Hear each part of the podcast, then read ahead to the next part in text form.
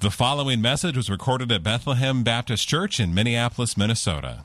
More information can be found online at bethlehem.church. Please turn with me to Luke 24. Our text for today is verses 13 through 35. Read along with me. That very day, two of them were going to a village named Emmaus, about seven miles from Jerusalem. And they were talking with each other about all these things that had happened.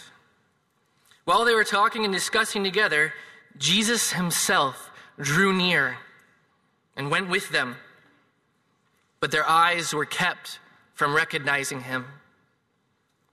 And he said to them, What is this conversation that you are holding with each other as you walk?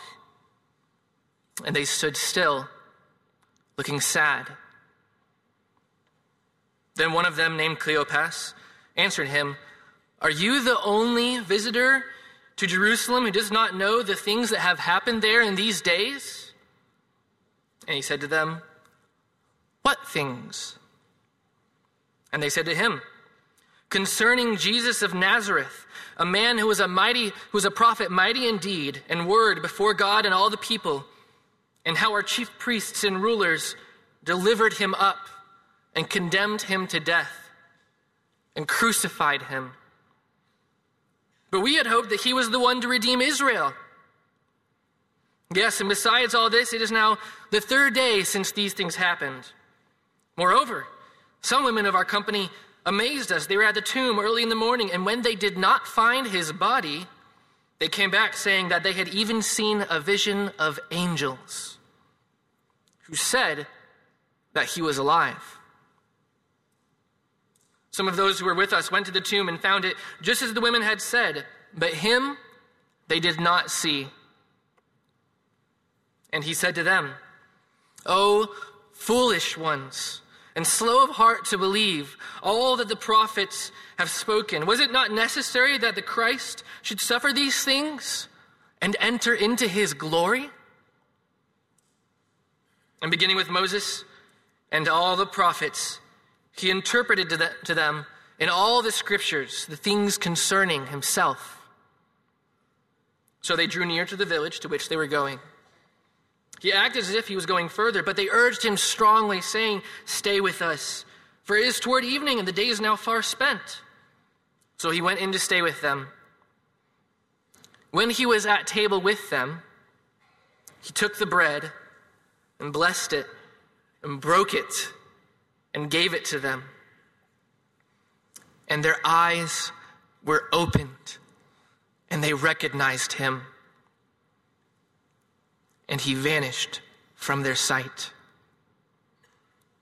They said to each other, Did not our hearts burn within us while he talked to us on the road, while he opened to us the scriptures?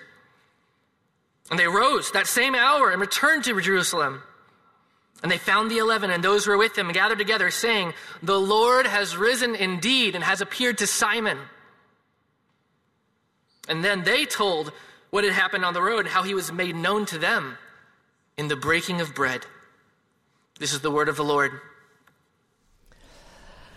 Our text begins the afternoon of the first Easter with the two disciples on the road to Emmaus, and they're in the depths of confusion and despair and surely grief, they don't know that Jesus rose from the dead. They don't know that yet. Um, in fact, although they, they know the scriptures, Jesus says to them that the reason they're in this state of confusion is that they are slow of heart to believe. He says that down in verse 25. And, and then, so if, if you think of it as, okay, in this account, these two disciples on the road to Emmaus start as believers, disciples who are slow of heart to believe, and by the end of it, uh, they say to one another, Didn't his word burn in our hearts? So that they shift from slow of heart to believe people to people who, by the power of the Word of God and the teaching of Jesus, their hearts are aflame, aflame with the hope of the gospel. and Easter hope. And I, if you, I, I, I would tell you, even if you don't ask me, I was going to say, if you ask me what my aim is in this message, which I always tell you anyway, so you don't need to ask me, my aim is that Jesus would do to us what he does to them. Namely, that he might transform our slow to believe hearts into hearts aflame with the hope of the gospel by the power of the word and the Holy Spirit. So join me and let's pray that God would do such a thing. Father in heaven, we pray now for the presence and power of your Spirit. We pray that, that you would enliven the scriptures to us in this account of Jesus' interaction with these two disciples on the road to Emmaus. Open up your word to us that our hearts would burn with faith in you, faith in Christ, and love for you, and love for Christ, and hope in Christ. So, change our hearts, we pray, this morning for the glory of your name and for our joy. In Jesus' name we pray. Amen. So now, early on Easter morning, we read this earlier in the service, that while it was still dark, Mary Magdalene and the other women went to the tomb, and when they got there, they saw that the that the stone that was used to cover the entrance was rolled away. And to their surprise and, and causing some fear, they saw two men in dazzling apparel, angels. Verse 5 of Luke 24 records what they said. They said to Mary and the women, Why do you seek the living among the dead? He's not here, but he is risen. Remember how he told you while he was still in Galilee that the Son of Man must be delivered into the hands of sinful men and be crucified and on the third day rise. And so, upon hearing this, Mary ran to tell Simon Peter and John and the other disciples. And according to the Gospel of John, she says this to, to them They have taken the Lord out of the tomb, and we do not know where they have laid him. That's John 20, verse 2. And now, most of the disciples, according to verse 11 of, of our text in Luke 24, hear the word from the women that his body's not there. And they think, the disciples think this quote, it's an idle tale, and they did not believe them. So the disciples aren't even believing what the women say. And, and yet, Peter, there's, there's a lot of running in this passage. You know, you have Mary running to Peter. Now we have Peter and John running to the, to the tomb. Luke 24 12, uh, uh, Peter, along with John, rose and ran to the tomb, stooping and looking in, and he saw the linen cloths by themselves. And he went home marveling at what had happened. But still, you can tell I'm going back and forth from Luke's account and John's account. Still, John tells us in his account, yet they did not understand the scripture that he must rise from the dead. And then John tells us in John 20:10, then the disciples went back to their homes. And that's exactly where our text begins. These two disciples are heading home from Jerusalem. You know, the Passover was just the, the preceding week, and, and Jerusalem filled up with, with travelers and guests for the Passover. And then the, Pas- the day of the Passover started Thursday night and ended Friday night. The, the day that Jesus was crucified on the Passover. And the events there caused quite a stir, and now people are leaving Jerusalem, and the disciples are among them leaving. Jesus is dead. They're going home.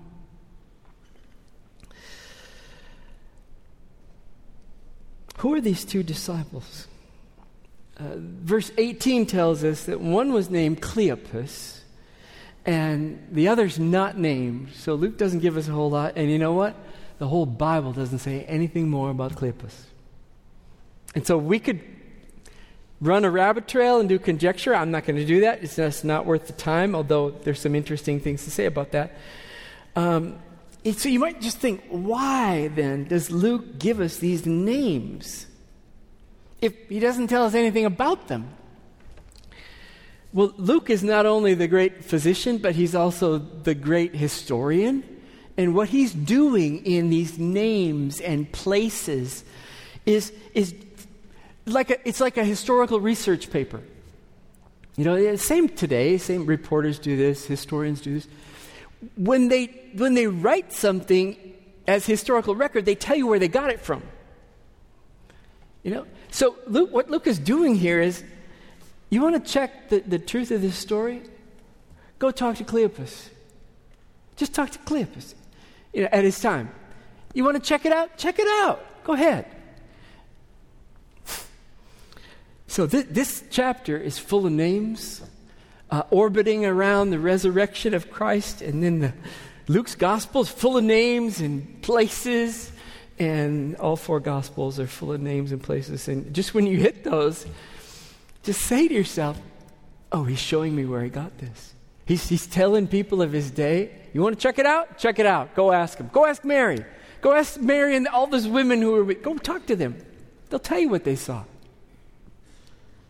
So now Cleopas and the other disciple are on this seven mile journey to Emmaus, and they are engaged in intense conversation with one another. Think about it. They have been through three horrible days. Jesus, their beloved teacher, was arrested and publicly mocked and stripped and scourged and humiliated and crucified as if he were the worst of the worst criminals in Jerusalem. And having been through that together, they cannot but help talk about the things that had happened. They believed in him. They believed in him.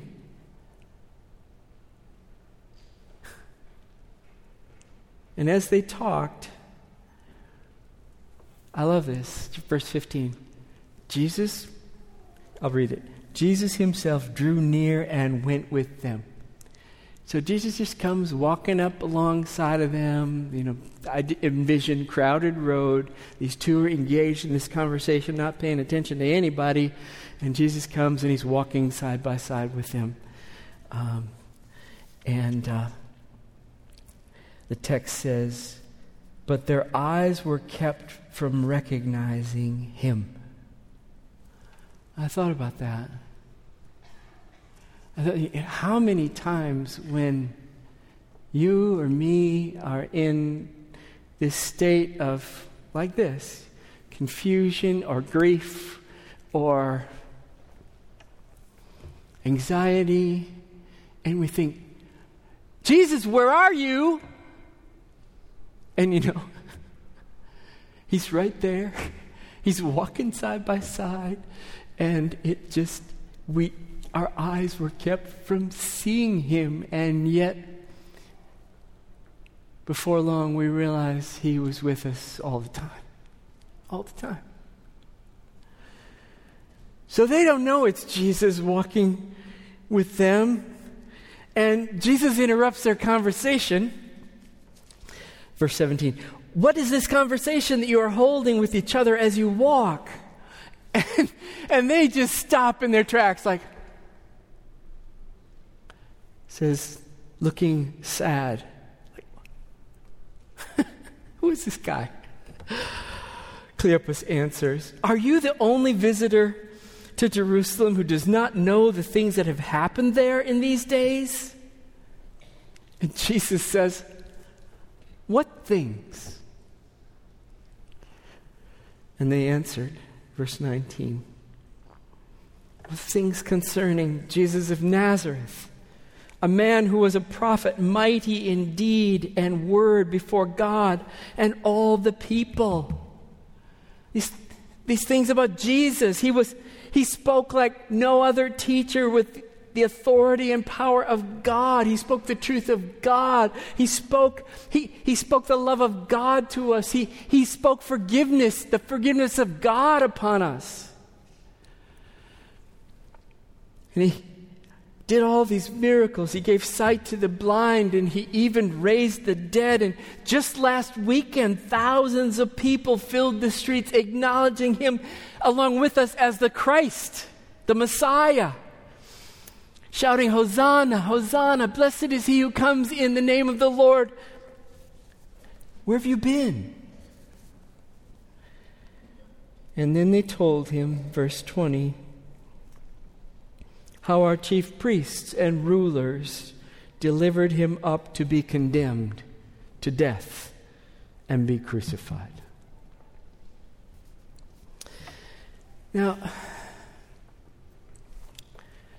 when Jesus died, they not only lost their friend and their teacher, one whom they loved, they lost their hope that Jesus was the Messiah. They lost their hope of salvation in Him. And, and just the thought, just the thought that He was crucified was utterly abhorrent. Let me explain.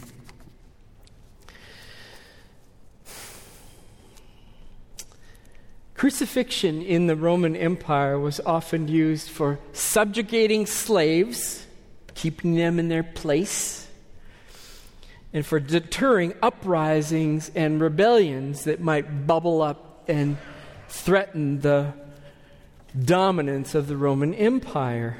And, and so, one of its main purposes was terror and humiliation. As such, crucifixion was always done in public because then that's how terrorism works. That's how it has its effect on the widest number of people. There's a book by Tom Holland entitled Dominion How the Christian Revolution Remade the World. It's a very interesting book because he is not a believer. He, in an interview, he says, I wish I could be a believer. He just does this book documenting the impact of Christianity on the whole world. But early in the book, he shares some of his research on Roman crucifixion, of its horrors. Just let me tell you about it. Quoting from the book now, Holland writes No death was more excruciating, more contemptible than crucifixion. To be hung naked, long in agony, swelling with ugly wheals on shoulders and chest, helpless to beat away the clamorous birds. Such a fate, Roman intellectuals agreed, was the worst imaginable. That the Christ, that Jesus was the Christ, was crucified, was unthinkable. I mean, the Apostle Paul calls that Christ crucified, the stumbling block for Jews. This is the hard thing for Jewish people to get over. And Holland says, for Romans as well, but not as hard as for Jews. The Christ was to come and reign in triumph, not be publicly disgraced. The Christ was to come and save our nation, Israel, and free us from all occupations, even the Roman occupation, that Christ was not to be killed by the Romans. It's all unraveling of this, Holland explains that a man who had himself been crucified might be hailed as a god could not help but be seen by people everywhere across the Roman world as scandalous obscene, and grotesque. The ultimate offensiveness, though, was to one particular people, Jesus' own, the Jews. And he goes on that their God, a God of all gods, might have a son, and that this son, suffering the fate of a slave, might have been tortured to death on a cross were claims as stupefying as they were to most Jews repellent. No more shocking a reversal of their most devoutly held assumptions could possibly have been imagined. Not mere blasphemy, but madness.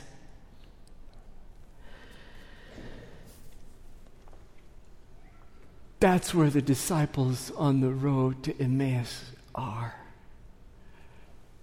Christ crucified. it, it's all seemingly coming unraveled, and their hopes are dashed. And they tell Jesus, verse 21, but we had hoped that he was the one to redeem Israel. And besides all of this, it is now the third day since these things happened. They thought he was the one who would save their nation, Israel. They had no clue that the the main thing they needed salvation from was their sins. It alienated them with God and condemned them before Him. They thought the big problem was the Romans. They didn't see yet. And then now they know it's the third day. You know, they remember. Jesus said something about this third day, third day he will rise. And the way, you know, the dating in, in um, the Jewish calendar at the, at the time is the third day began Saturday night at sundown, and the third day ends at sundown on Sunday. So, like, you know, we only got a couple more hours, and this third day is over. And we're not seeing anything. We're going home. We're packing up and we're going home. And, and, to these two disciples, all might have seemed lost, but there was this glimmer of hope they mention in verse 22 about the morning. What they had heard about the morning. Verse 22 Some women of our company amazed us. They were at the tomb early in the morning, and when they did not find his body, they came back saying that they had they had even, they had even seen a vision of angels who said that he was alive. Some of those who were with us went to the tomb and found it just as the women said, but him they did not see. The tomb is empty. They know that. So they're in this fog trying to piece together Jesus Christ, crucified, killed tomb empty, third day, reports of the empty tomb. And Jesus speaks. First, he begins with a rebuke, and it's not mean. Verse 25 O foolish ones, and slow of heart to believe all that the prophets have spoken. Foolish ones. Remember the song, the, fool says in his heart, There is no God. He's saying to these two disciples, You're acting as though there is no God. And they are slow of heart to believe all that the prophets have, have spoken. It's a faith issue. And Jesus begins in verse 26, teaching them. Was it not necessary that the Christ should suffer these things and enter into his glory? It was. And beginning with Moses and all the prophets, he interpreted to them all the scriptures, the things concerning himself. And you just think, where did Jesus go? This is a seven mile walk, it's a two and a half hour trip. You know, if you walk three miles an hour, um, where does Jesus go? It, from Moses, the first five books of the Old Testament, through the prophets, Jesus got the whole thing to pick from, and he's, he's going to teach them about how the Old Testament teaches about who he is concerning himself. Well, the text doesn't say, Luke doesn't tell us. but let me say this um, I think we can get clues of what Jesus taught them from how the New Testament writers quote the Old Testament. I, I don't think they're making that up. I think they got it from Jesus and they've seen it themselves in the Bible, but That'd be one place to look.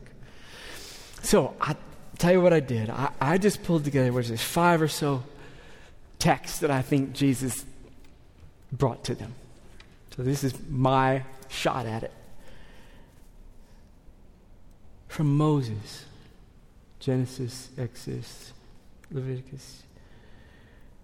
I believe he showed them from Genesis 3 that he is the promised seed of the woman who would come in triumph over Satan. Remember the text that though the serpent would strike the heel of the, the seed, the Christ, causing him to suffer, the Christ would crush the head of the serpent, triumphing over sin and death and the devil once and for all.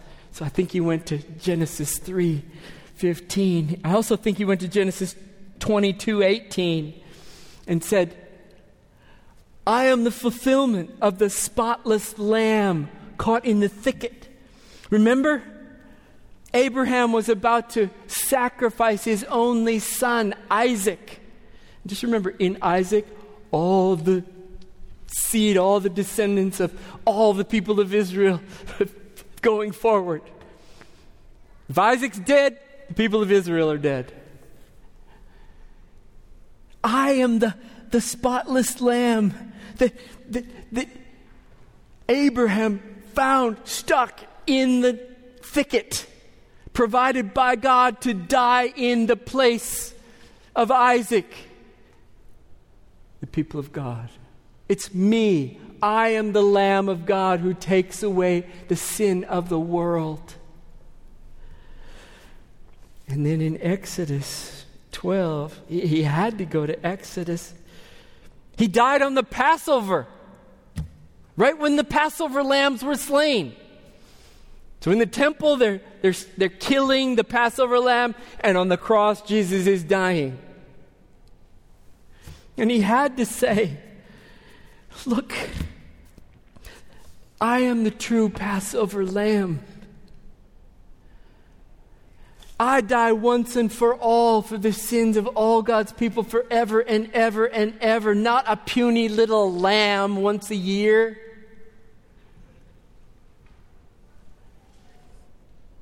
My blood is the blood of the new covenant, the new covenant, not the old covenant, not the Passover covenant from of old, a new one.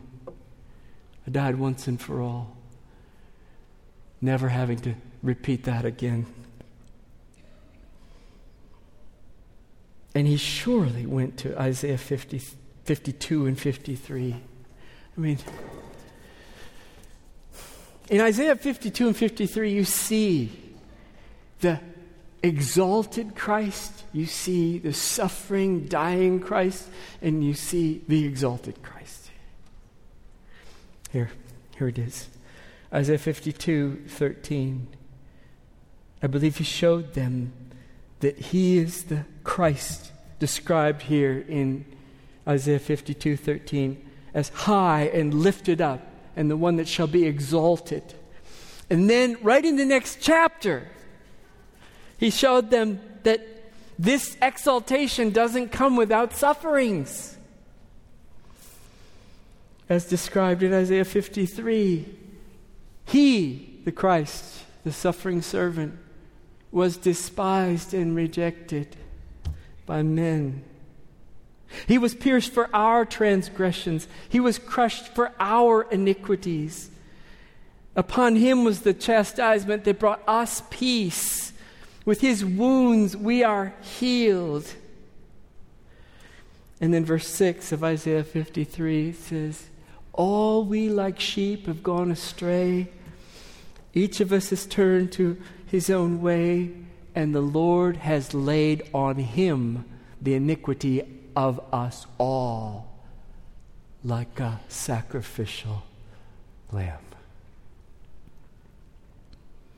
And all this was according to God's plan. Isaiah 53:10. This is no accident. This is no opportunistic move by the Jewish religious leaders or by the Romans. It was the Lord's will to crush him. He has put him to grief. when his soul makes an offering for guilt. Jesus is saying, I am the guilt offering slain. And then he showed them right there from Isaiah 53 how the suffering servant, the Christ, rises from the dead, is given life again. I thought he was dead. He's alive. Here, verse 10. He shall see the he shall see his offspring. He shall prolong his days. Uh, the will of the Lord shall prosper his hand. Out of the anguish of his soul, he shall see and be satisfied. What's he being satisfied with? The effectiveness of his sacrifice, his offspring, salvation. By his knowledge shall the righteous one, my servant, make many to be accounted righteous, and he shall bear their iniquities. And lastly, I think he went to Daniel 7 or another text like it, in which the Christ is described as given all authority and glory and sovereign power, and that all the nations and peoples of every language will come and worship him, and that his reign and dominion, quote, will be an everlasting dominion that will not pass away, and his kingdom one that will never be destroyed. And they arrived in Emmaus about that time. and Jesus said, See you later. it says, he acted as if he were going further. Wait, Jesus, wait, wait, you, stranger. and they insisted, urging him to stay with us, for it's toward evening and the day is now far spent. Verse 29. I love the dynamics in this account. So now it's the end of the day. The two, di- two disciples sit down with Jesus at the table to eat. And it's then that they're given sight to see that this was Jesus all along they've been talking with. Verse 30. He took the bread and blessed it and broke it and gave it to them. And their eyes were opened and they recognized him. And then he vanished from their sight. They're sitting there going. And then this memorable sentence they speak to each other, verse 32. Did not our hearts burn within us? While he talked to us on the road, while he opened to us the scriptures. He's alive. It's him. He's risen. they stood up that very hour, it says, and they turned around and they headed right back to Jerusalem uh, to tell the 11 disciples and the others, and they found them, and upon their arrival, uh, to, with the other disciples, the, the disciples said to them, Look, uh, the Lord has risen indeed. He has appeared to Simon. In other words, Peter, Peter saw him, and then these these two from Emmaus come in and they say, Well, here's what happened to us on the road to Emmaus and, and how he was made known to them in the breaking of the bread. So it's like, Peter, you saw him, we saw him too. I love it. And, and just right there, it's Easter, right? It's Easter. And I'm pretty sure that in one way or another, we started this day in some measure slow of heart to believe.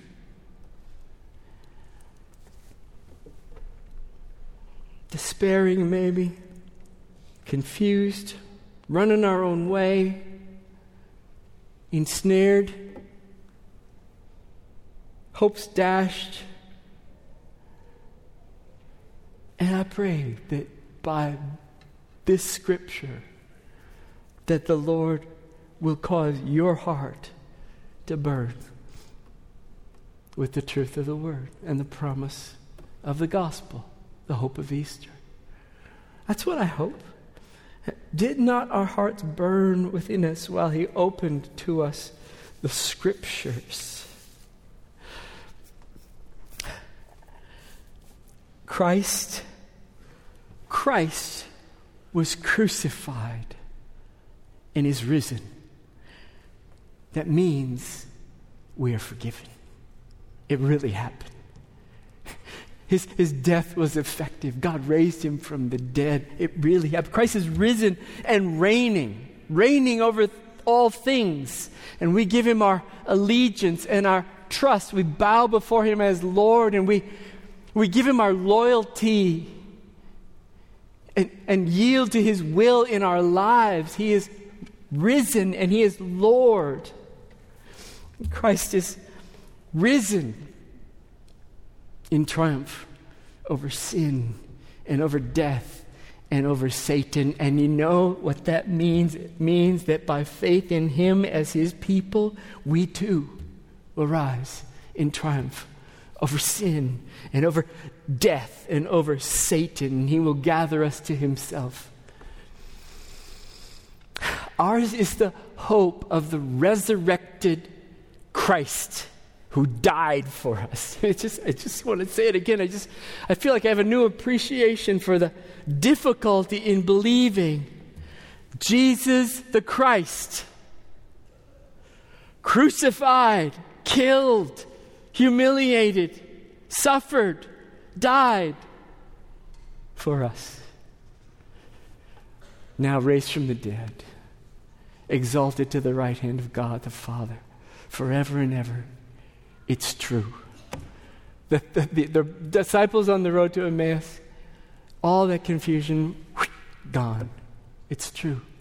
Christ is risen. Our hope is in Him. Our joy is in Him. Our hearts are burning. Father, make, may it be so with each one of us. E- exchange our slow of heart to believe condition for a, a condition of the heart that's aflame with your word and your truth and your hope. So come, work in us, I pray. Jesus Christ is risen. It's true. We bank on it and we rejoice. In Jesus' name, amen. Thank you for listening to this message from Bethlehem Baptist Church in Minneapolis, Minnesota. Feel free to make copies of this message to give to others. But please do not charge for these copies or alter their content in any way without written permission from Bethlehem Baptist Church. For more information, we invite you to visit us online at bethlehem.church or write us at 720 13th Avenue South, Minneapolis, Minnesota 55415. Bethlehem Baptist Church, spreading a passion for the supremacy of God in all things, for the joy of all peoples through Jesus Christ.